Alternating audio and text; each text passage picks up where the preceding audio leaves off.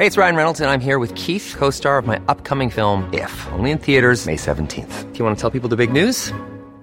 All right, I'll do. Sign up now and you'll get unlimited for $15 a month in six months of Paramount Plus Essential Plan on us. Mintmobile.com slash switch.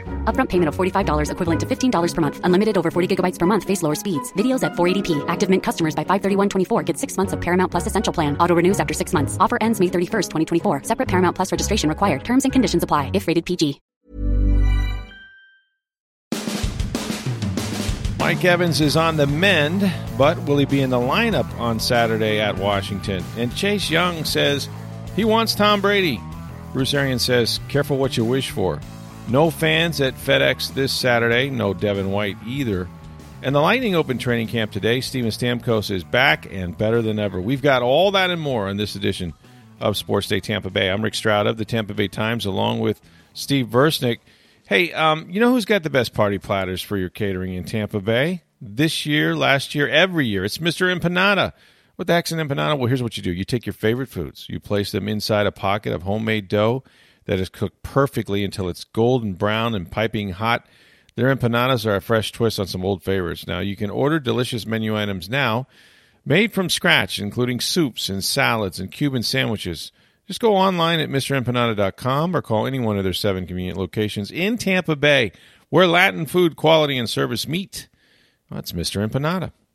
All right, Steve, we're going to talk a lot about the Bucks and uh, other things going around, including the Lightning opening training camp today. But uh, you were at the well, what do I call them? The Tampa Bay Raptors. I guess they're still technically the Toronto Raptors. They still say we the North, so well, we the North, even yeah. though we in the South, right?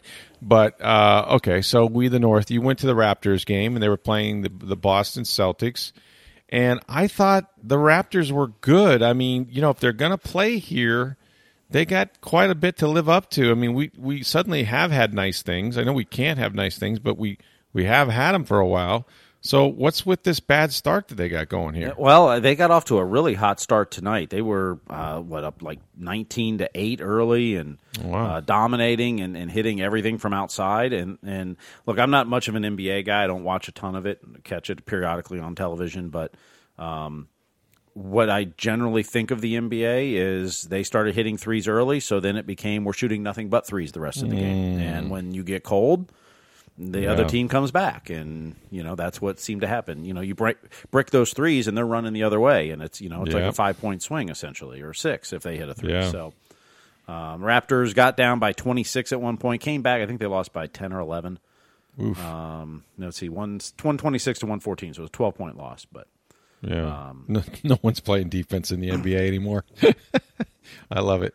You see some of these scores, man; they're just so out of whack. But, uh, but it was, it was fun. Now, to, it was fun to have fans in the stands and see a live sporting event. I mean, I did see a Bucks game earlier this year. I was at the uh, Saints game. That was a disaster. But, but, it makes some difference, right? I mean, it's a mm-hmm. smattering of crowd. What do they got? Less than four thousand there. It's I about thirty eight hundred that they got yeah. in the building. I'm assuming uh, the Lightning will be similar to that. They haven't announced. Yeah. Um, what they're going to do for Lightning, but pretty sure they're going to, you know, they've been sending season it's ticket CDC thing, fans, really. So. Yeah. CDC, city, um, state, also whatever. you know the league's regulations. I mean, there's uh, you know having worked with the teams, I know that there's a lot of things as far as you know how many rows back from behind the glass, or they're not going to be allowed seats, and that can vary right. different from the NBA, et cetera. Um, you know, just in, in how the the seats are configured and everything else. So. Um, you know, so it'll probably be around 3,800. Could be up 4,000, maybe. You know, somewhere in that range. It all depends on. You know, the NBA's got its own protocols. So do uh, the NHL. And Brad Stevens from the uh, Celtics uh, didn't doesn't think very highly of Florida's uh, response to COVID at this point. This was their first game, I guess, in front of fans, and um, didn't seem happy that Florida lets fans in, but says I trust the NBA and their uh, really their, their rules and regulations. So. So they feel unsafe, even though they're behind glass, essentially. I don't know unsafe, but he, he, he made some comments of uh, the governor in Florida uh, has handled this very differently than our governor in Massachusetts. So. well, that's true. Oh, that's true for sure. like we can say that there's not a whole lot that uh, that the the Commonwealth of Massachusetts holds with Florida, except that we've both had Tom Brady. Well, so, and and so that leads me into a conversation that uh, our good friend Steve Carney and I were having uh, at the game tonight, and because Boston was in town, we were talking about you know Massachusetts, and we brought up the Patriots, and he says, "You remember back to Week One of the NFL season?" Mm-hmm. Uh, Belichick won, Brady nothing, mm-hmm. because the you know the Bucks lost to the Saints in predictable fashion, considering uh, new offense, new players, no offseason, no preseason, etc., and Yeah. playing the division champs in the Saints. Yeah. And you know Belichick had Cam Newton there, and uh, you know Cam actually played okay. I think and, the and the whole the state of. Massachusetts and New England were claiming that Belichick was the king and Yeah. Brady was nothing after 20 years of you know I nine know. Super Bowls. And uh, wow, let's see, 16 weeks later, mhm Yeah, the worm the worm has turned, and now um, Cam Newton will, will, has. I guess they've pretty much agreed without actually, you know, making this necessarily a statement, but they both, I guess, have agreed that this won't work or won't happen again next year. I remember uh, the early weeks of Cam Newton. Um, there were, you know, plenty of uh, talking heads on television and, and other places, uh, you know, around the NFL, and they were talking about how, you know, that the Patriots got an absolute steal, and how did Cam Newton make it on the market as long as he did? And um, of course, he has a bigger upside than Tom Brady at this stage, and if he can run, if he's healthy, you know, on and on and on, and you know, it's amazing to me if you think about a guy that is 43, right? No one's ever played this long, much less this well at the quarterback position in the NFL. But if you think about it, like how many times in his career, right? 20, 21 years now, have people just written him off? I mean, from the start, obviously, at Michigan, I mean, you know, all that, right? But but even after being in nine Super Bowls in 20 years or winning six Super Bowls in, in of the nine, and and I know there will come a point where Father Time is undefeated. But my goodness, they just continue to write this guy off every year, and, and it's like fuel on a furnace. He goes out there and throws for like 4,600 yards, 40 touchdowns. Are you kidding me? Mm-hmm. 40 touchdowns? I mean, you know, don't tug on Superman's cape. Just don't do it, man. well, I'm looking at a You know? tweet from Pro Football Focus. It says he had 1,233 deep passing yards this season. That's the most Yeah. he's ever had in a season. Can't throw the deep ball. Yep. offense doesn't fit him. Come on. Listen, we watched his arm in practice. They watched it on I remember I remember talking to I think it was Clyde Christensen was was tasked with um, doing reports. You know, they do these for free agency on every quarterback that was going to become a free agent. Well, if you remember, the free agent class was like, you know, stellar. Philip right? Rivers, Teddy Yeah. Bridgewater, Tom Right. Brady, Yeah. I mean, it was it was incredible. And Jameis Winston. Winston was part of it, and Cam they, so they're doing right. Cam Newton was on there. They're doing all these guys, and um, the Red Rocket, right? Mm-hmm. Andy Dalton was was part of that because they thought maybe he should he might shake loose. So he says, "I'm sitting here doing a report on Tom Brady. Like, how stupid is this? Like intangibles? Oh, I don't know. Won six Super Bowls. You know, like um, leader, this, that, and the other." but yeah, it's it's funny to look back and, and say, you know, and look, I mean, we wrote we wrote plenty of stories about how they didn't seem to be meshed up. They didn't. It didn't seem like you know they were going there fast enough. That there was a disconnect between what Brady needed in the offense and what they were doing. And look, all that took time. And the biggest thing, I think, the biggest thing was just that time on the practice field, time with his guys. You know, and they they were adding guys like Fournette and like you know Antonio Brown and, and, and people like this, and so every time, and- yeah, every time they would, it would they take you know two steps forward and one step back, and and so you know they they eventually got there, and they got there after the bye week sometime, and they're on an absolute roll, and you know these last four or five weeks or whatever it's been, I mean this team's averaging thirty seven points a game, you know, and Brady has just you know lit it up, and and so it's funny, you know. I don't. I, it's amazing to me that anybody who grew up or watched Brady in Boston or in Mass in, in the New England area, when he came to Tampa Bay, that anybody up there would doubt him. I mean, really, after what you know, and yet uh, there, there, he's got plenty of followers, and and believe me, you know, I think there's probably more subscribers um, or as many in, in towns in New England to to the Tampa Bay Times just to follow what he does as there is in Tampa Bay. But Well, and um, to, to doubt him when there's this many weapons here, which he never had in New England, maybe Right. 2007, because you had Randy yes, Moss. and and he threw fifty. Yeah. that's the only other year, by the way, he threw more than this season. You realize Mm-hmm. this is the second most touchdowns in his career. yep. and the most since that year you just mentioned, 2007, when they went undefeated and they were about to be 18 and 0 until David Tyree pinned a ball in his helmet, and you know Eli Manning should have been sacked, and then they went And on. the Seventy-two. Dolphins popped the champagne. Yeah, exactly. I mean, it would have been 18 and 0. It was 19 it was and 0 one would have been. 19 and 0. Right. Yep. It was one of the weirdest years I've ever seen. You know, for them to lose that Super Bowl just didn't seem possible. But um, the Giants had their number not once but twice. So, but yeah, to doubt this guy, I know I never will. I I- look at some point he's gonna he's gonna quit, and he'll know when that time is. But if he's out there and he's playing, um, you can bet he's going to do some pretty special things. And yeah, it's. It is funny to look back on it now and say, hmm. So how good of a coach was Bill Belichick? And look, I think he's a terrific coach. Oh, absolutely. I don't think he's a terrific. I don't know that he's the best GM. However, I don't because if you go through his drafts, he's had a Mm-hmm. lot of misses. Um, I think at times he did better with other guys. You know, um, Well, I think they struggled this end. year too. Didn't they have some dead cap money because of They Tom had a lot of year, too? they had a lot of opt outs. A lot of Yeah, players opted too, out yeah, because of COVID. But I think they had some dead money with Brady too, with the way they had structured his. That a little bit, yeah. Kind of what New Orleans is going to face. Oh, they're although go they're in a worse time. case when Drew Brees retires. Yes, and that seems to be there. I- Was there a report? I don't know. I, I'm starting to see more reports about how no, this is the year. We thought last year was the year, and I would have told you, I'd have bet a good portion of my salary that he was going to retire last year because I went to the Pro Bowl, and man, let me tell you, he was smelling the roses. He was taking a mm-hmm. victory lap. He had his kids on the field, and he looked. I was there for too. all the I saw that. I saw that yeah, there too. It- it I mean, did. he looked like this is a little different, you know, and and he, he decided to come back, and you know now he's got eleven cracked ribs and a punctured, punctured lung later, um, and a and a deal apparently a contract with NBC, um, to to do broadcasting, you know, like next year. So uh, I think this will be his last hurrah. Who knows, but. Yeah, but man, I mean, Brady, I would expect to play unless the confetti falls on his head, and maybe even then, you know, it's not like well, it's fallen uh, six other times. six so- other times, and he kept coming. I mean, listen, if you're not going to walk away after the twenty-eight to three Super Bowl in Atlanta, after you brought them back in in one in overtime, you know the greatest of all, you know, the greatest comeback of all time in the Super Bowl. If that wasn't going to be your walk-off shot, that's like Jordan hitting a three. And then saying, "Nah, you know, I think I'll go play for the Wizards." You know, um, but this minute, is that not did happen. yeah, wait.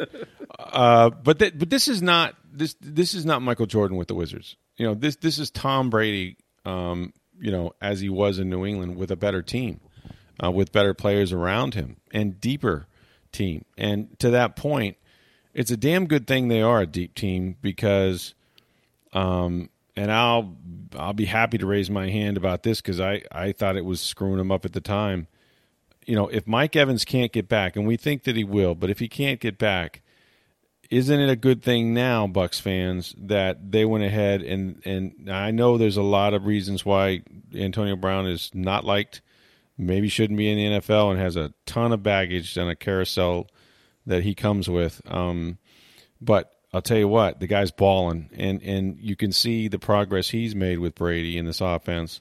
And you know, when Evans went down, to see him and Godwin, you know, sort of take over that game, um, you know, from a receiving standpoint, was really something. And you know, all of a sudden, you know, this this offense has been has been hot. It's been hot for a while, and they just you know they just keep piling it on. I mean, I, even if Mike can't get back, and then the latest update on him, it- we told you, uh, you you know, I think yesterday that it's good news that you know he had no structural damage. They did the MRI, um, and when you say no structural damage, you mean no torn ligaments, no cartilage, that sort of thing. That would require some kind of surgery. No ACL, thank God, because it looked bad. It was really hyperextended. When you see the replay, it's like, I, I don't remember looking at it quite that way, but it was bad. Um, but you know what? First thing this morning, Bruce Arians walks into the AdventHealth Center, and they got this this sort of hydro center in their training facility, which is like a ten thousand square foot facility off to the side of the building.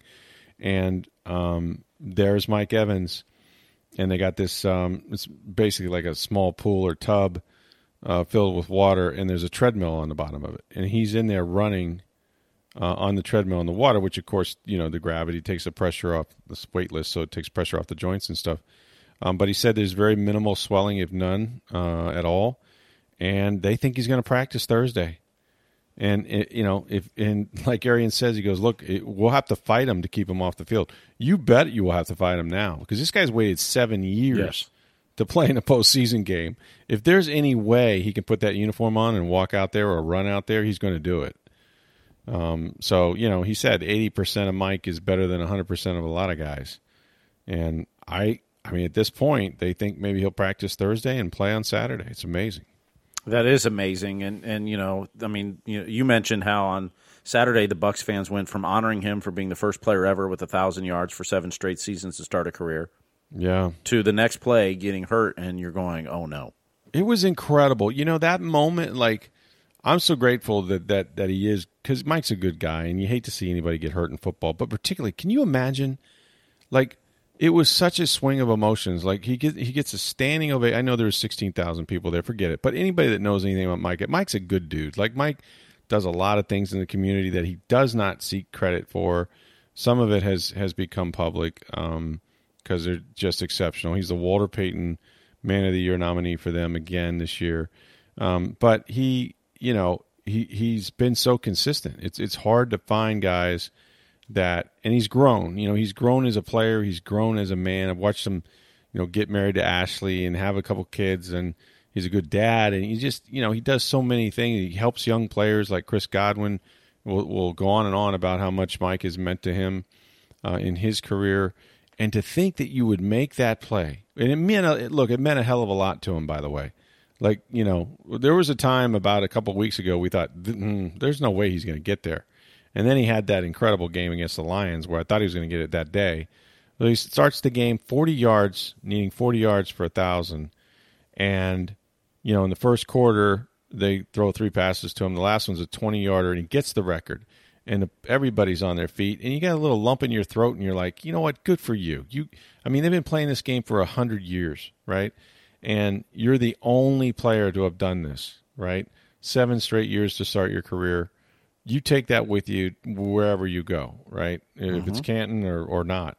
Um, and the scoreboard's lit up, and before people could sit down, and and I'm telling you, the most open touchdown I think he'd had in his career. Like there's no he runs an in route and somebody blows the coverage and he's wide open and the ball's a little bit behind him so he twists back and when he does um, his leg just got kind of you know hung up in the grass and he hyperextended it and it really did hyperextend.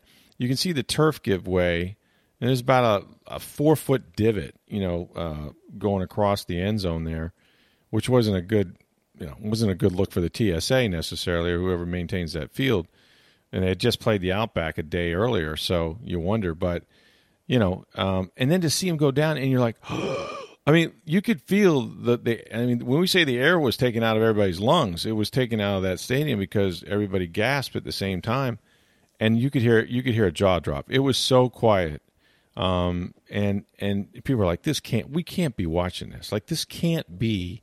That, that the play after he breaks the record that he's gonna he's not gonna get to play in the postseason after seven years. That you know you might be looking at a nine month rehab if this is an ACL. And he, you know he stands up. You're like, okay, start walking, and then he sits back down. You're like, oh god. And it was just surreal. And they take him off, and you don't know what's going on. They take him for an MRI. So listen, it, it could have been so much worse. And you're just happy that you know first and foremost that he's going to be okay, but then secondly um, that he'll get a chance to run out there, hopefully play and play at a high level. I don't I don't know how he's going to be. I, I, still think it's iffy. Um, but like I said, he's he's played all year. He's played hurt, played when he probably shouldn't have played in Chicago and some other places.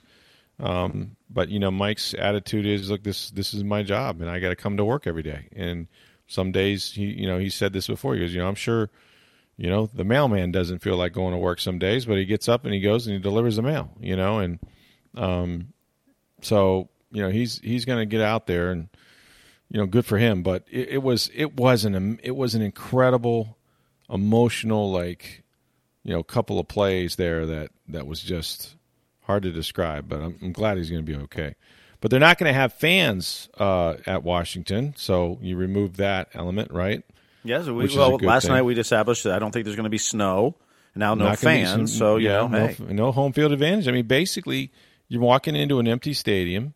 I don't know what the turf is up there. It's going to be cold, like Bruce Arians said today, Mm-hmm. or um, you know, he he was, uh, I guess it was on, yeah, on Monday, um, said that look, when it gets to be this time of year and you're up north, it's going to be about 32, around freezing. So the field's going to be sloppy. I mean, they, they've got the day before there's supposed to be rain and sleet, so not like they're going to dry that out. Um, but so it'll be it'll be slippery like it always is this time of year. But yeah, you, it could be a hell of a lot worse, and you know they're going to have to fix the cleats and do all those things they do. But there's no home field advantage there, you know, to speak of.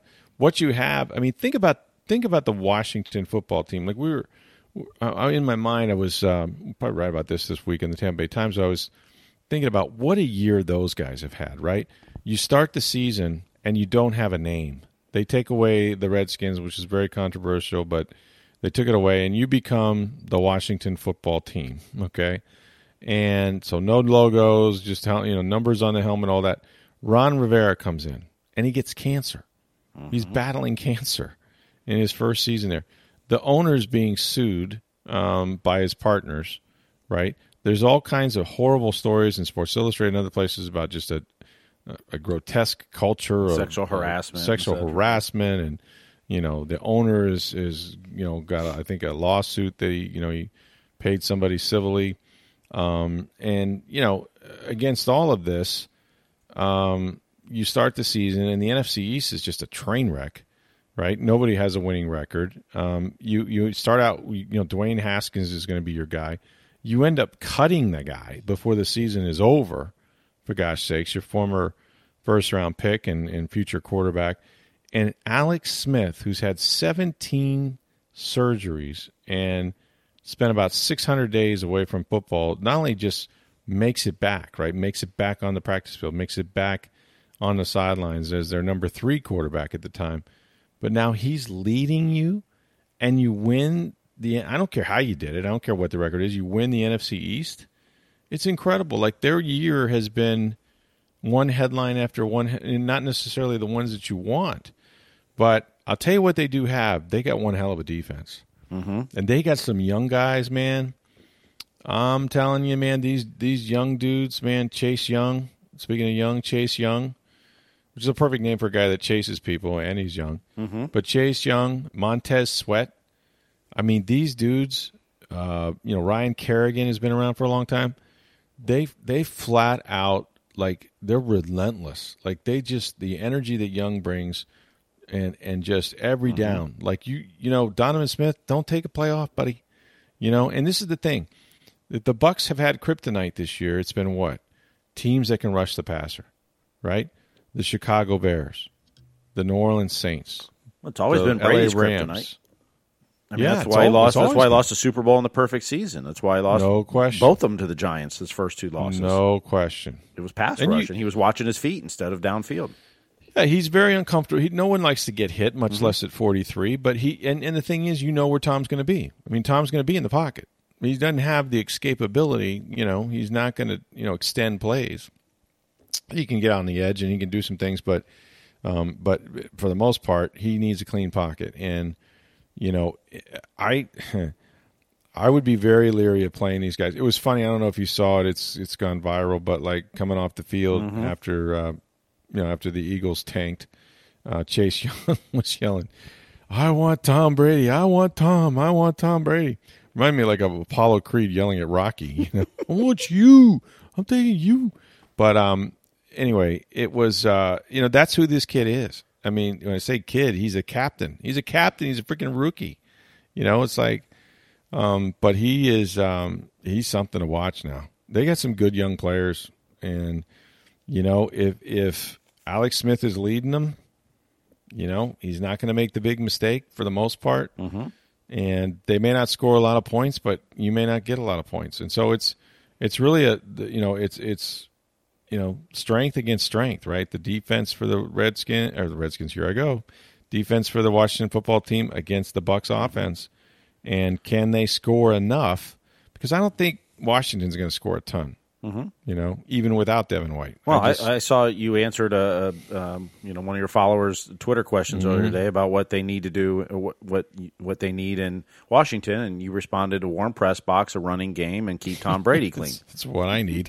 it's right. What do you need in Washington? Oh, I need I need heaters. I hate I hate going in the cold. Like I'm a wimp. I, I grew up in Florida. I can't handle cold. Everybody knows this. I'll I'll go play in snow for a couple days. Like I'll go to Colorado back when you could travel. We can't anymore, but when you could. And um, you know, to me, like if you have a mentality of okay, I'm going to be cold, but I'm skiing, so it's cool. Like I can do this. Then that's a little different. But when you're just there in it, ooh, traveling in and out, plane airports, you know the thing is you got to layer up. Like I, I've never understood. There's there's a couple things that scare me. You've lived in the cold a lot Uh, in your yes. life, right? Yeah, I don't care if I ever see snow again. Is that right? Is that how you feel about Well, it? it, see, my wife likes the snow, She does. Okay. so she grew up in Memphis. She grew up in Memphis, so well, you, see, it wasn't. It was. I grew. I went to college at Arkansas State, right. and and so when it snowed It's- there, you were like grateful. it's like know, 'cause it- it's like a quarter of an inch, and in twelve Yeah. hours it's gone. I mean, it's were. it's, yeah, exactly. But you were grateful. Yeah. You're like, oh, Right, it's snowing. right. It's cool. Yeah. And when we lived in Minneapolis, we rented an, apartments up there. So as I've told her, she likes there a lot. I said she likes the snow because she's never had to shovel it. exactly. I grew up having to shovel snow. right. That's not fun. No, I'd rather mow the grass all year long than, than shovel snow in the winter. Should get one of those like I saw on Twitter. There, this guy out there with a flamethrower in his driveway. Did you see that? what the hell, man? Burn the house down, but it works. It works fast. I re- I remember one Christmas I was in college, or maybe it was right after college, and so I, you go home for Christmas, and you know you get home like Christmas Eve or something, and, and you you hang out with a couple of buddies, next door neighbor who was a best friend growing up, and you know we hang out that night. You're up late, and Christmas morning there he is out shoveling the driveway. My mom's like, "Go out and shovel the driveway." I'm like, "Why did I come home?" exactly. what? I didn't come home to do this. I could have stayed over there. I did it, but you know it's like it's like Christmas morning. What am I shoveling snow for? I know. I know. I much So prefer the shorts wearing here. I mean, this past Christmas was cold. I didn't like this. See, we did. Now, here's. Now I will say this because there's one thing about growing up in Florida. Like you take the good with the bad. To me, this right now is my favorite time of year in Florida. Oh, absolutely. bar none because we know how damn hot it's going to get right and Mm-hmm. Yes. once once once the last cold front comes through say about mm, next week Mm-hmm. um, then it's done. Then you're done. You're you know occasionally you'll get a, a nice spring where maybe you have some 70 degree days or some occasional Yep. 60 degree morning but that is it. And we know where the mercury's going. It's headed it's headed up. And and so what we would instead of a white christmas you know the old bing crosby song we would we would we would uh, be dreaming of a cold christmas which to us anything under 60 Right. was woohoo you know this is re- it feels like christmas. So this was awesome to me. Like i my kids were I, I don't know if they were digging it as much but i was. I was like i Mm-hmm. like putting on the jacket and the sweater and you know being cold around christmas time. I thought it was great. I loved it. Yeah, But I the, know the difference in the north and south is in the south, the summertime you stay inside the whole time, and you go Correct. out in the fall, the winter, and the spring. In the Yeah. north, you stay inside the whole winter, and you go outside in the summer, and the spring, and the fall. The difference is is whichever place you live in. When you go outside, you don't have to put on twenty eight layers and then take them back off when you go back inside. See, and that's it. That's the thing that gets me, man, because you you put on all these clothes, the long underwear, whatever it is required, right? You mm-hmm. get sweaters, sh- shirts, jackets, scarves, whatever. You got to cover every part of your body, or something's going to freeze. Hat, and then you walk inside, which Yep. you know we're not going to ramble outside our whole lives. We're going to go into a store, we're going to go into a restaurant, whatever, and then it's like absolute. Oh, I gotta take off my scarf and take off my gloves and take off my hat and put my jacket. It's laborious. It's like mm-hmm. I'm tired of it. You know, it's just it's a thing. It's like it's so tiresome. The other thing is, I never want to think that if I get in my car one day and I drive out of my house down the street someplace, mm-hmm. that if something happens, God forbid, tire flat, run out of gas, car stalls, whatever, okay, that if that occurs, I could die. like there's no reason car trouble should kill you, right? Mm-hmm. Like it's it's annoying as hell and you might you know, you might feel like, you know, jumping out in front of traffic when it happens to you. There's nothing worse than car trouble, don't get me wrong. But like if if I just got stuck, if I had something happen where it's like, hmm, my car's not going anywhere. If the options are I'm part of the Donner Party, right? I mean, how many? Like seriously, like you could be stuck somewhere where there's no traffic, no one's coming by to save you. When, and we, when we lived in Minneapolis, a lot of people when when it was the coldest weather, below zero, and the wind chill's really Oh, cold, brutal. you didn't turn off your car to fill up with gas, No, and that's not safe. No. But but First the, thing they tell you to do is turn off your car. but the chances of your car not starting once you fill it up was Aha. was reasonable. So Yeah, you know, particularly if your car was a little older than that or not in the best of condition, that Sure. you didn't turn off your car to pump gas. yeah, and so you risk the flash fires, but that's okay. At least you'll be warm that way. But yeah, I mean, I don't want to be. Hey, I was driving to, and I and I realized that when I was um, because when I was going to college outside of Memphis in Jonesboro, Arkansas, I would cover high school football and basketball, and particularly basketball because that was more in the winter, dead winter time. And you know, you had to drive every like Jonesboro. Mm, there was some high schools there, but like I I was assigned to like you know, twenty five miles away or whatever. And so I'm driving through these little Arkansas towns on these two lane roads. And I, I can remember distinctly, we had a couple winters there. I was only there a couple years, but we had one winter there where it snowed a lot. I don't know why. It just did. First year, nothing. Second year, tons of snow. But um, we were having a particularly bad snowstorm. And it's one of those where you go into the gym at, you know, 6.30, and then when you come out at 9, you literally can't find your car because it's under a pile of snow to where it's unrecognizable, and you're going around wiping off cars to figure out which one's yours. So it had snowed a lot, and I didn't. I was a Florida kid. I didn't drive in this crap. Mm-hmm. So I can remember like what normally would be maybe a 20 minute drive took me two and a half hours because seriously because you know you, first of all you're white knuckling it the whole way and then they have these bridges and then of course when you go over a bridge they're not insulated because there's no Oh, yeah, ground yeah. beneath them so it's you're you're essentially hydroplaning Yes. on ice across bridges and hoping that you don't get sideways and I'm telling you, man, that that gave me an education. I was like, you know, and you're seeing cars out on the side of the road, and they're in drifts and they're Yep. buried and they're backwards, and you're like, what am I going to do? Like if that if I if that happens to me, like I'll die. I'll die out of here because your car shuts down, or worse yet, you keep running it, and the exhaust pipe has a bunch of snow, and you get carbon monoxide poisoning. Like these are the things you think about when you're 20 years old. When I got Um, when I got my driver's license, so I grew up in Northwest Ohio. I got it in the wintertime. And the first time I went out by myself, just got the license. I forget what I was going to a friend's house or something. Mm-hmm. And I'm going down the road right in front of our high school. The school wasn't in, so I don't, you know, maybe a weekend or, you know, whatever. And I remember I hit some black ice Ugh.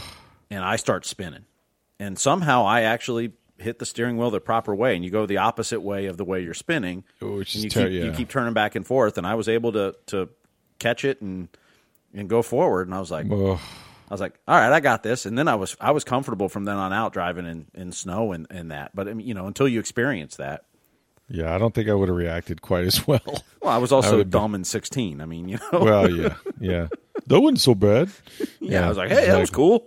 That's right. It's like the secret, man. Yeah, we moved. Yeah, we moved to Minneapolis. Where I started in like October. My wife didn't come up till December, and so when we drove into town, it was snowing Of course. and cold and that. So the next day, she goes to meet me for lunch.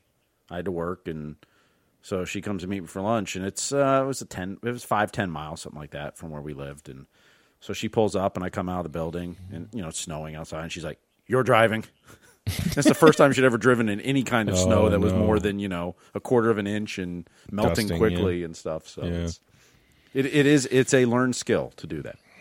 It's different, man. It's different. So we'll we won't have the snow. I don't think. A little ice maybe the day before, and then um, you know around freezing. Which a lot of these guys, at least some of the key players that have playoff experiences, Antonio Browns and Gronkowski's and Brady's, and um, you know some of these even Ryan Jensen, some of these guys, Jason Pierre-Paul, they played in it. So um, shouldn't bother them. Don't know how the other guys will do, but uh, certainly shouldn't bother them. I'm interested in how this works out. I, you know, Arians did say, and rightfully so, he's mad. Look, he's he's ticked with the NFL. I mean, the NFL here were their choices. So you know, you've got three games each day, And it's pretty clearly, you know, with with Aaron Rodgers getting the bye right in one division and Patrick Mahomes getting to the bye in the other division. So you want to have the marquee quarterbacks win prime time, okay? Mm-hmm. So that means that the Saints have to play one primetime game, and then the Bucks you want on the other night, whatever, however it works. So Alvin Kamara is in the same boat essentially as Devin White. So, and none of this happens in a vacuum, by the way. These conversations occur. This, they didn't pull these these pairings out of a hat.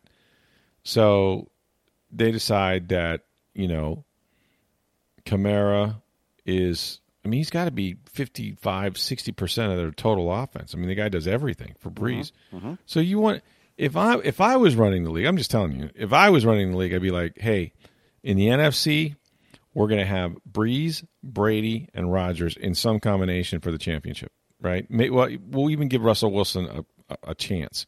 But those three quarterbacks, I want in the championship game, two of them. However it works out, you know, we're going to give them the best path we can that's possible. Now you know the Bucks are already a wild card, so what can you do? So, but they're going to so they had Brees was going to play one night and Brady's going to play the other night, and so it's either well if we take away Kamara, I mean he's half more than half their offense. Yeah, the Bucks can beat Washington without Devin White. Let's give them the Saturday game. I mean, I'm telling you, you know, it, it, it did. It wasn't an oversight. It just wasn't right. Because when I check with the NFL, and I'm like, look, you guys have been all over the map with these protocols. You've had PCR tests for a while, and then mm-hmm. you didn't. And like, what is the deal with Devin White? Like, is there anything him you guys playing on Saturday? He can? Nope, non-negotiable. oh, okay, thanks. so yeah, non-negotiable. He's got to be out ten days. But to play the devil's advocate, and, and Bruce Arians being mad, I get it, and it's understandable. But the Saints won their division. The Bucks didn't. Great point. Shouldn't the Saints get preferential treatment in that case? I mean, shouldn't we reward yeah, they're better. winners? Yes. Now, now I would say yes. No, I don't. You know think, I don't think they're you know punishing also, the Bucks. I don't. You know. You I know who also won their division though, just to play, just mm-hmm, to play your mm-hmm. game. The the red the Washington football team. Yeah. And they had to play Sunday night. Yeah. So well, you're making them. They they yeah. have the the shortest amount of time possible mm-hmm. to go from a Sunday night game to a Saturday. Well, they could have played Saturday afternoon, but Saturday night game. They got one less day to prepare. Now, plus the night. There's one thing to note about the Saturday night game, and, and this is always a hard one for the NFL. But Saturday night is one of the lowest rated nights in television. Friday night is worse. Saturday night's low. This is college football, but well, yeah. but, but no, but but overall, Saturday night television viewing oh, is, is one of the lowest nights of the the week. Friday's lower, Saturday's the next one. Right. So you've put a matchup of Tom Brady, the goat, against a big market in Washington. That's why they put that on Saturday night. It's, well, it's you could have had so New Orleans and Chicago doesn't work. Chicago's a big Saturday? market, and, and Drew Brees, but but if you're gonna if you're gonna pick if you're gonna pick what could draw the most audience at a time when people don't don't watch as much television. Mm. Brady versus Washington's better than Chicago at New Orleans. Maybe it is. Now I you know of course, they, I think they, whenever they've proven whenever they play these games, they're the highest rated show that day mm-hmm. because mm-hmm. nothing. Well, no, I mean, they, yes. we had Tuesday games, we had Wednesday games, we had yes. Wednesday afternoon games. Like they outdrew everybody. So. But but but in the NFL, you know, on Sunday afternoon, people watch NFL football, so that appointment viewing's there. But there's not NFL on Saturday night, so you've got how do you get people to tune in? Change your Saturday night plans to tune in for that. So you put you, you put the goat versus a very big market in Washington D.C. Yeah, no, I get it. I mean, look, it's everything's about television. Oh, absolutely. those two guys are going to play on some one day. One was going to play at night, and the other day the other one was.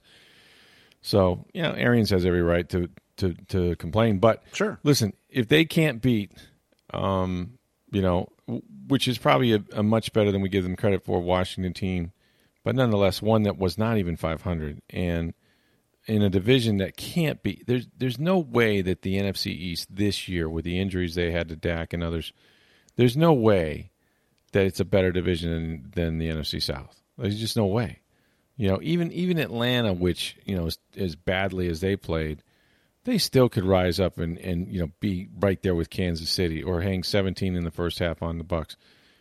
Um, if you can't go in there and and outscore these guys, you know, even if it's maybe not 37 or 30, but you know, 28 to 17 or 28 to 20 or whatever, then you don't deserve to move on anyway. I mean, I feel like I feel like they're a better football team and they're playing better, right?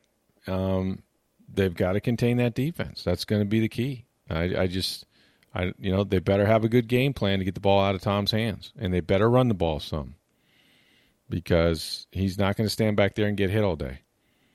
That's when you get the interceptions and the you know the punts and everything else you don't want to do. So well, you might see some of the more of those shovel passes and things like that too. To yeah, get the ball out of his hands quick. I mean, the kind that make get, Antonio quarter Brown million dollar quarter million dollars.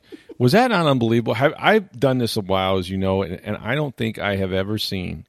And look, I credit Bruce Arians, I guess, or whoever was in charge of, of knowing that you know Antonio Brown on the last series of the game needed three receptions to hit 45 and make his quarter of a million. Somebody had to counter all day, and I, and look, if if Mike Evans gets doesn't get hurt, I don't think Brown has enough opportunities, even in the last series, to, to get to 45. But I mean, to give away a quarter of a million dollars and say, "Here you go, we're gonna we're gonna give you pop passes here so that you can get this record or get get this um, um you know incentive," that's pretty cool. Well, like, that's but, how you that's it, how you get guys to want to come play for you. By the way, but in all honesty, it ain't Bruce's money. No, but it's the ownership's money. But I'm saying Bruce is doling it out. Ain't his I money. know. Well, hey, Bruce is good with other people's money. Yeah, man. absolutely. He's got about 55 hey, coaches. So. I'll take that check. I mean, yeah.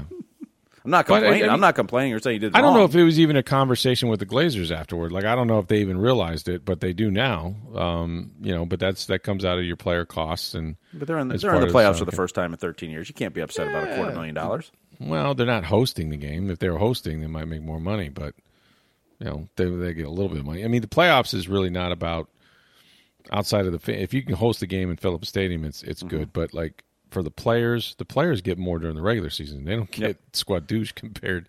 It's all about rings now. Well, that's you know, that's what stunk for the Lightning this year. Is you know how many playoff games did they miss out on? Oh. That's like a million dollars a game, I think, for them. Yeah, because your really player costs, the, the the salaries are minimal for the players in the playoffs. Yeah, you know, nothing. normally during the regular season, your your your salary costs eat up a lot of your profits. When you make the playoffs and go on deep runs and play lots of home games, yeah. that's when you make your money as an owner. Yes. You know, when they played when in, in 2015 when they went to the Stanley Cup final. Not only did they make it to the Stanley Cup final, but they played 26 out of a possible 28 games that God postseason, which meant about them. half of them were home. I don't remember exactly. Yeah, you're making 13 14 million dollars. You know, best of 7 series, you get 3 or 4 at home, but I mean they right. they almost played the maximum amount of games you could play in that run. Mm-hmm. And that was a lot of home games. And, you know, that, that's how you build franchises and make money as a team and then have yes. more to invest in, you know, even, you know, players, although there's a salary cap, but even the off, off the ice stuff and, and fan mm-hmm. stuff and all kinds of things is, is those home games. And, you know, Lightning yeah. missed that this year. And, you know, that's where, you know, winning divisions and, you know, how many home games did Robert Kraft have for the last 20 years? Oh, God. I mean, yeah, and and you know, for the Rays too. I mean, you think mm-hmm. about like you know how many years do we yep. talk about them not being able to draw any any fans, and and all I remember is from the previous year. I thought they could never top you know that that atmosphere, game four and five, that divisional series, and to think that there would have been World Series. I went to the World Series in 08. There's nothing like it. Like mm-hmm. you just that place was the the roof was coming off, and you know it would have been so great, you know, to, to, for Rays fans to see a run like that. Imagine beating the Yankees at Tropicana Field to win a series on a walk off home run. You know, like we we were uh, my sons were my oldest asked me about he was uh, we, we, over Christmas time. Hey, let's watch that Kiermaier to Adames to d'Arnaud oh. play. Unbelievable. That was in Game Four. That was just. In, I mean, yes, I was there for it. the it. Astros were starting to grab momentum, and then that you know that relay was tremendous. We, so we watched it. I think it was Christmas Day or the day after. He wanted to mm. for just randomly brought it up. He's like, okay, let's watch it. You know, and one of the greatest plays incredible. I've ever seen. Oh yeah, the crowd. I mean, just being there was it was absolutely. It was, I mean, I, it, it, it, the place blew up. It just absolutely blew up. You know, I was sitting there. I was I don't know, behind the third base dugouts, um, quite a few rows back, but down in the lower bowl there. And um, I'm telling you, man, people were just, uh, you could see it coming, and you were like, he's got a chance. Yep. He's got. And Adames is, you know, the transfer and the throw from Adames was just. Altuve but, scores there. I think the Astros end up taking the lead in that inning. I do too. It was they, such they a had all the play. momentum. They had, yeah. they had everything.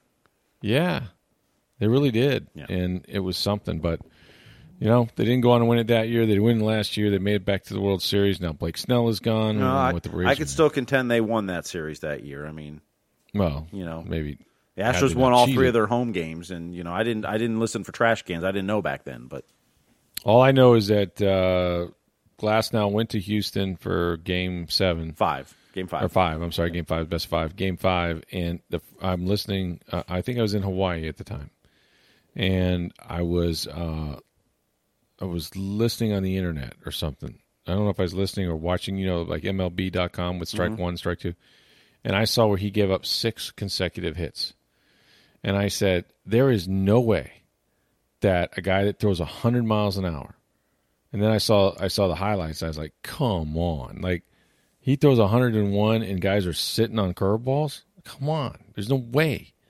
And of course, there was a way, but it wasn't an illegal way.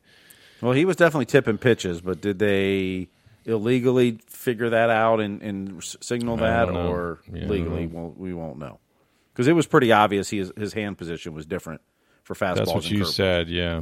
I mean, that was pretty obvious once you, they showed the replay back and you saw it. But yeah, well.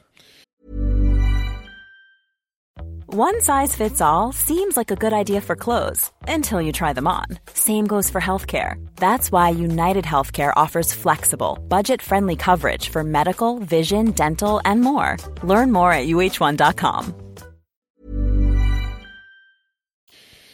We've got sports, man, going all over the place. We got the the Bucks, of course, uh, getting ready for their trip to Washington on a short week. We're going to talk to uh, Tom Brady, I think, on Wednesday. We've got practice today, um, some Zoom calls later on, I think, with Lavonte David and Jason Pierre-Paul and some others. Tom Jones, I guess, will be on the show tomorrow. He will be, yeah. Right? Yeah. Steven so, Stamkos, the Lightning Open training camp. We haven't talked about that yet. Oh, he that's right. I forgot. We completely blew that off. What What about? So now here's the here's the thing that's encouraging. Tell me if I'm wrong about this. So you lose Nikita Kucherov, which you cannot place a talent, replace mm-hmm. a talent like that. He sees the ice too well and all of that. However, for the balance of the most important games last year, you didn't have Stamkos, and you won a cup. He played five shifts in the whole Stanley Cup return and, to play. And I still get goosebumps when I think about or see that goal. But but if there was a way, and he hasn't done this for a while, that Stamkos stays healthy, he still could could he still be one of the elite scorers? In other words, could could you make up for the loss of Kucherov with the return of a Stamkos in some way? Well, I mean, look, you know, Stamkos is a much better shot than Kuch. I mean, you know, Stamkos is an he's one of the top two or three shooters in the in the league. Mm-hmm. Now he's not nearly as creative as Kucherov. I mean, Kucherov sees the game he a whole different way. Yeah. So I mean, you know, you're you're taking Kuch out and you're adding Stamkos. So the top line, at least at practice day one, was Point, Palat, and Stamkos. So okay, you basically I'll, inserted Stamkos where Kuch was. I'll ride with uh, that. No, absolutely. I, I, I think from a, a, line standpoint, I think you're going to be fine. Um, right. Steven Stamkos has played extremely well on the wing with Point as his center. Right. You know, Stamkos has always wanted to be a center, but once Point was added to his line, he was happy to move to wing. Okay. And because Point makes people around him better. I mean, Point still. He, oh, he's just so. He's still the engine that drove that line, even with Stamkos and Kuch on the on, on that line last yeah. year. Is it was. Point that would drive the line? I mean, you know, yes. and he'd get a lot no of points too. But yeah, but Kuch and Stamkos benefited from that. But Brayden Point is just incredible. Yep. Um, so as long as Point's centering that line, Stamkos it's going to set up that shot a lot, and Palat goes digs the pucks out of the corners. The top line will be fine. Where I still want to see what the Lightning do is on the power play, because when they have you know Stamkos, Hedman, Kucherov on, around the the top of the power play, it's phenomenal. Right. When Stamkos was out, it struggled at, a lot at times, and even to the point where they weren't even putting Hedman on that unit for a long time. They're putting Sergachev. Uh, now you're going to not have Kuch on that line. So how how are you going to structure your power play? That's that's the one thing I, I, I worry about going into the season is, you know, it, has been such a powerful weapon the last two seasons, the power play. How are but you? But you get the one timer back, mm-hmm. right? Yeah, you, yeah absolutely. I mean, you, you, get you get that slap shot back, and then which what you miss right. is is Kucherov mm-hmm. with the little shovel inside the point all the time. He would just you know. But in the return to play, when when Stamkos wasn't on that left wing, everybody shaded to They cheated. They yeah, they, cheated, I mean, yeah. that's the thing is when Stamkos on the ice, they cheat to Stamkos, and that's right. what would that's what would open up openings. plays for Cooch That's to right. either shoot or, or make an assist Or or, pass point. it. Yeah, um, you know. So how do they how do they react to that now? And that'll that'll be very telling what they do. And you know, and maybe you know they may go into the season trying to figure that out still. So Right. I mean, there's no preseason games. It's a very short training camp. I mean, you know, it opened That's weird to opened me. on do, Monday. Do you need and- preseason games for for hockey? Do you think, or do you just put on the ice skates? and Uh, they're go going to do a couple scrimmages as they, you know, they did in the return to play too before they they went up to uh, Toronto and then Edmonton. Uh, Look, I think preseason games. I, I think it helps for conditioning, but if nobody's getting preseason, fine. What I think the, the the preseason games really help is the younger players trying to make the roster. Yeah, it's you know, evaluation. right. You know, and, and and showing what you can do, not just in practice and in scrimmages, but against other teams. Right. Um, you know, we've seen some players make big impacts in the past. Brayden Point, when he, you know, he probably made the team a year sooner than they projected, and a lot of it was how he played in the preseason and in practice too. Um, You know, so I, I think it'll hurt those guys a little bit, but you're going to have a taxi squad this year, which is different, and some of those guys may be on there. I mean, with the COVID protocols and, and such like that, and and they're allowing emergency call ups immediately this year. Mm-hmm. In the past, if you were short a guy, say all of a sudden you only had five defensemen on the roster, you had to play short a game before you could call somebody up on an emergency call up. Now you can call them up instantly. You're going to have taxi squads to help with all this. So, um, because you know you never know when if if you're going to end up with players on a COVID list and you're shorthanded instantly. So yeah. it's going to be a little different in that regard. So, but you know, Stamkos being healthy and looking good in practice for day one is a good thing. Um, it- wasn't a full practice. They they split up. There's like 42, 43 guys in camp. So they're split between two groups at this point. So, you know, one group practices. So, you know, the Stamkos line was there, and the second line was Barré-Boulet and Ross Colton and some of the younger guys. And, you know, so in each in each practice, as they split them up, it's not, you know, it wasn't the A team and the B team. It was a mix of both. So, Is there any? You mentioned Boulet. Is there any of these guys that are going to make it? They're going to be like this year's, uh, you know, Cirellis and well, I think Barré-Boulet has a chance to. Um, Alex Alex Volkov should make this Volkov roster too. I Showed mean, up last year. A He played bit, yeah. played one game in the Stanley Cup final there. Yeah. Um, you know, I mean, you don't have Paquette now.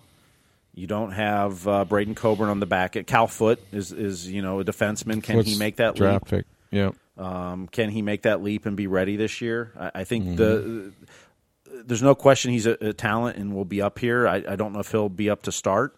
You know, I think some of it will depend on how he does in camp. Mm-hmm. Um, you know, we'll see. But you know, you've got Bar- Mitchell Stephens is still here. Um, you know, Carter Verhaeghe's not anymore. He's signed with the Panthers, but. Um, So yeah, there's, there'll be a couple young guys on, on the roster in that, but for the most part, it's going to be a lot of the same team. I mean, your top line is going to be presumably Stamkos, Palat, Point. Your second line is going to be Cirelli, Killorn, Tyler Johnson. Your third line is going to be Gourde, Goodrow, and Coleman. And so it's your fourth line that gets shaken up a little bit because you don't have Paquette centering there. So uh, is Volkov there? Pat Maroon's there, obviously. Um, you know, so you've you, some you got some changing on the fourth line and, and Mathieu Joseph. Um, you know, players like that. So we'll see who they end up keeping there. But presumably those will be your typical lines. Now, they, obviously, they can shake things up a little bit. I mean, we saw how good Gourde, Coleman, and Goodrow were in the restart in, in the whole playoffs. Yeah, they're very, very. This is a good. This is a really great hockey team. I mean, uh, you know, come on. I mean, they got Vasilevskiy in that. I mean, this is a really good hockey team. And that's the other thing too. And and you know, if you're a Lightning fan worried about losing Cooch, and, and it's a huge loss. I mean, you know, he's the most creative player on the team, arguably one of the top players in the world. He league MVP a year ago. Yeah, I mean, for just his overall game and how good he can be, and, and as Right. he's improved defensively in his responsibilities, I think he's even more valuable. Right. But they're going to go through a whole season. But you know, last season, if you'd have lost Cooch, you didn't have Goodrow on the team. You didn't have Coleman on the team. Didn't have Stamkos. Uh, well, St- Stamkos was there most of it, but I mean, you know, had you lost, I'm saying, had you lost Kucherov for last season, oh yeah, yeah, yeah, you know, yeah. you're yeah. getting No, a you're whole- a better hockey yeah. team now. You're yeah. getting a You've whole season trades. with those guys. I mean, you don't have Coburn, you don't have Paquette, you don't have Verhaeghe, but But they got guys to replace those guys. yeah, but like I said, I mean, Coleman and You got Killorn back. You yeah, got Tyler Killorn- Johnson. Back. yeah, exactly. But Coleman and Goodrow were additions at the trade deadline last year. But I mean, these are top, and they they the reason they traded for him is they had him for more than one year. They get him this year. Yeah. Yeah, at really good you know rates for your salary cap this year or you know pay. Right. So, um, you know, the Lightning are still one of the most talented teams in the NHL, even without Kucherov. I mean, anytime Absolutely. you've got the best goaltender in the world, or one of the Start top two there. or three, Start there maybe the best defenseman in the world, for sure. one of the best shooters in the world. yeah, Uh, you've got best center in the world. maybe you know a 200 foot center in, in Brayden Point and Anthony Cirelli. Right, right. Um, you know, you're you've got enough talent on this team. You just got to get in the top four of your division. right. I mean, that's that's that's at the end of the day, just be the top four of your division. And, you know, so I, I think really it's it's all about your start because every game's a division game. So you start losing early, that means division foes are winning and getting points, and you're not. yeah, And trying to catch up, you know, as you win games, that's great. But every time you lose a game, you lose points right. because you're not playing the Western Conference for you know 28 or 30 games a year. Yeah. Well, look, they know how to navigate, and like I said, I Mm-hmm. think the division they're in is still well. It's well, there's some good teams. I don't think it's as tough as as what they're used to. Um, I would agree. You know, with Boston and Pittsburgh, all those teams. So we'll way, see how they do, but it's back. They're how back. weird how weird is it going to look with Zdeno Chara in a Capitals uniform? Yeah, he really should have retired, don't you think? But did the Caps need another bully? I mean, did they really need Well, another guy that lay the wood? Look, I is, mean, is really? Zdeno Chara a top two or top four defenseman anymore? Probably not. But could Not he be? Could he be your third pair? 43 or Could he be your third pair defenseman and, and do some good things for you? Sure. You know, and he, he signed for yeah. what seven hundred ninety five thousand or something. Oh, it's not the money. He just Yeah. wants to play. But like, Well, but you I mean, but but as you're evaluating whether you should sign Chara and you know use him, as you didn't pay him top No, know, four defenseman money. is he going to be your fourth line guy? yeah, I mean, it's it's like you know signing Pat Maroon. You didn't bring him in here to be a top six forward. No. You brought him in to, to help you on the back end, you know, the, uh, on the bottom two lines and, and be physical and, and be a presence. And, you know, that's what I think they're looking for Chara to do in, in Washington. So, Yeah, it'll be interesting. All right, well, this will do it for our podcast. Uh, like I said, a little bit early that we do have Tom Jones tomorrow. Um, rest of the week we'll be talking, I'm sure, with Matt Baker Matt about Baker, the uh, college football championship, Alabama, and we got, uh, of course, the um, Ohio State Buckeyes. Which I, I, have you heard anything about Justin Fields? By the way, has he got how many crack ribs did he have? uh, I have not heard. We're still waiting. It's been very quiet. I don't know. there. Maybe the Mr. Miyagi and the, the tent uh, healed it. I, you know, Yeah, and they rubbed dirt on him. I just thought it was, you know, I, I tweeted something out about this. Like, uh, they asked Fields, like, well, what was the diagnosis? He goes, diagnosis? They didn't give me a diagnosis. they shot me up and sent me back out there. I mean, it was just like war or something, you know? It's like, ah, good old college football, man. It's about the student athletes. it's like Varsity Just remember- Blues. I mean, you know, what was the, the That's right. coach coach's name? I Yeah. can remember. Yeah, I know who you're talking about. I, I just 23 watched district other day. championships. I can't think of the, the Kilmer. Had, Kilmer. Kilmer. Coach Kilmer. Yeah. Had the statue out front. Yeah. Yeah.